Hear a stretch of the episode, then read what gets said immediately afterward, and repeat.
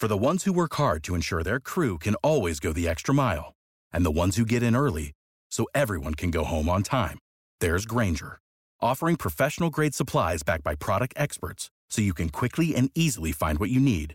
Plus, you can count on access to a committed team ready to go the extra mile for you. Call, clickgrainger.com, or just stop by. Grainger, for the ones who get it done.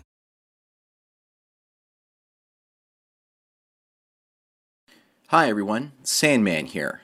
So I recently finished watching a two-part movie called Nymphomaniac about a sex-crazed woman that rides the cock carousel her entire life. For her, sex is the ultimate drug and the defining experience of her entire existence. This film is about a nymphomaniac telling her story to a 60 year old man who is a virgin and also a man going his own way. Essentially, the story is about the interactions between a woman riding the cock carousel her entire life and a man who has absolutely no interest in women whatsoever. She's telling him her story, and he says he can be the best judge because he has no sexual desires, and therefore he can remain the most unbiased as possible. Regarding his own life, he's more interested in reading books and fly fishing. He did try masturbation when he was younger, but it did absolutely nothing for him, so he stays asexual throughout most of his life. If you don't want spoilers, then please go and watch the film before continuing with this review video. It's just a warning that I'm about to give you the entire story here, so let me move forward if you're ready. There are tons of holes in the script, and the film is kind of a place where many actors' careers go to die. The film's supporting cast includes Uma Thurman, Christian Slater, and Shia LaBeouf, all sporting the worst English accents since Angelina Jolie in Tomb Raider. The only good actor in this group was Uma Thurman. When the nymphomaniac, called Joe in the movie, ends up stealing Uma Thurman's husband, Uma Thurman's character goes over to her apartment and tries to shame her as well as her husband. And she says that Joe has ruined at least five or six lives in the process, including her children. I thought that this was the best scene in the film because it shows the damage that riding the cock carousel truly does in our society. More often than not, women have power over men's hearts and can often ruin families, destroy men emotionally, and leave others to pick up the pieces. Not to mention the fact that riding the cock carousel only increases the prevalence of sexually transmitted diseases in our society. The film also doesn't really talk too much about sexually transmitted diseases and pretends like they don't even exist. Anyone sleeping with thousands of people throughout her lifetime, like Joe, the main character, would probably have more green slime than the Teenage Mutant Ninja Turtles oozing out of her insides. The film also tries to skirt around STDs as much as possible by being set in the 50s, 60s, as well as the 70s, before the time AIDS and HIV were prevalent. But I believe there were also parts of this film that are set in the 1980s as well as 1990s. There's a certain level of obscurity in this film that is basically unexplainable. The character played by this asexual MGTOW is completely wrong. A man with no sexual interest in women would probably see women for what they really are his entire life. When Joe tells him about her life story, about having sex with up to 10 men every single night, he says that her life is a fight against the gender that has been oppressing women for thousands of years. A man as well read as him in this particular film and as intelligent as him would surely see that women are the real oppressors, extracting financial resources and emotionally draining men for centuries. From the standpoint of trying to capture the essence of the intellect of an asexual MGTOW, this film fails completely. But trying to capture the standpoint of an unempathetic carousel riding woman, this story is fairly accurate, except with perhaps the number of men that she sleeps with. I don't honestly think that sleeping with thousands of men is biologically possible. The story does mention that her internal organs are so badly scrambled that they start bleeding all of the time. But what I got from this was the glorification of women riding the cock carousel and reducing all men to beasts that want nothing but sex, yet at the same time saying that women that want nothing but sex are perfectly fine. In fact, this film glorifies the very idea of female nymphomania. A male nymphomaniac is acceptable if he's Mick Jagger, Gene Simmons, or some other rock star. However, a female nymphomaniac can have a normal life and still go out and fuck dozens of men in a single night and return home to her family. And the female lead, Joe, played mainly by Stacy Martin, shows a complete lack of empathy when she's having sex with men, and doesn't seem to care about them, and only seems to care about her own sexual satisfaction. The one scene that really stuck in my head was when she offered sex to a man on a train but he turns her down because he's trying to get pregnant with his wife and wants to save his sperm for his wife because she's in the process of ovulating. But Joe doesn't seem to care much and decides to give him a blowjob so that she can win a bag of chocolate. You see, she's competing with her friend to see who can have more sex with men on that particular train. The winner gets a bag of chocolate. This film seems to glorify the idea that women have the ability to express their sexuality, no matter how deprived it is, and they can get away with it and the consequences no matter what happens to everyone else. The complete lack of empathy you see in her actions are similar to those that I see in the faces of many females today. Yesterday, I spoke about a girl that was taking advantage of men by getting them to purchase her dinner, and she had absolutely no remorse about it. And she has zero problems taking their money.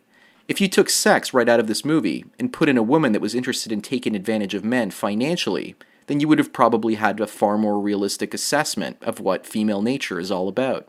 Better yet, they should make a film about a man that was taking advantage of women financially. I wonder how well that would fly in the popcorn movie audiences. Or would feminists come in and say that men aren't allowed to behave like women, but women are allowed to behave like men? Nymphomaniac is about women having the right to be as promiscuous as they assume that all men are. But most men that I know have never even had 10 sexual partners. Yet I've met dozens of women that have had at least a few dozen sexual partners. So maybe there's some truth to many women being empowered nymphomaniacs. I also didn't like the way Joe, the main character, wrestles the idea of love. She has what seems to be a loving relationship with her father, but I think if she actually had a loving relationship with her father, she wouldn't be fucked up about sex. The film gives a ridiculous excuse for the reasons why she becomes a nymphomaniac to begin with. Everything from each of the men that she sleeps with being part of some giant choir, singing a different part of a gigantic musical piece, to the notion that the first time she had sex, she was thrust into three times, and then five times, which are the early numbers of the Fibonacci sequence of numbers. So, because of that, she has to have more sex with more men, and basically increases the Fibonacci sequence using her vagina and sexuality. I think the reason she wanted more and more sex was because she was unable to experience love.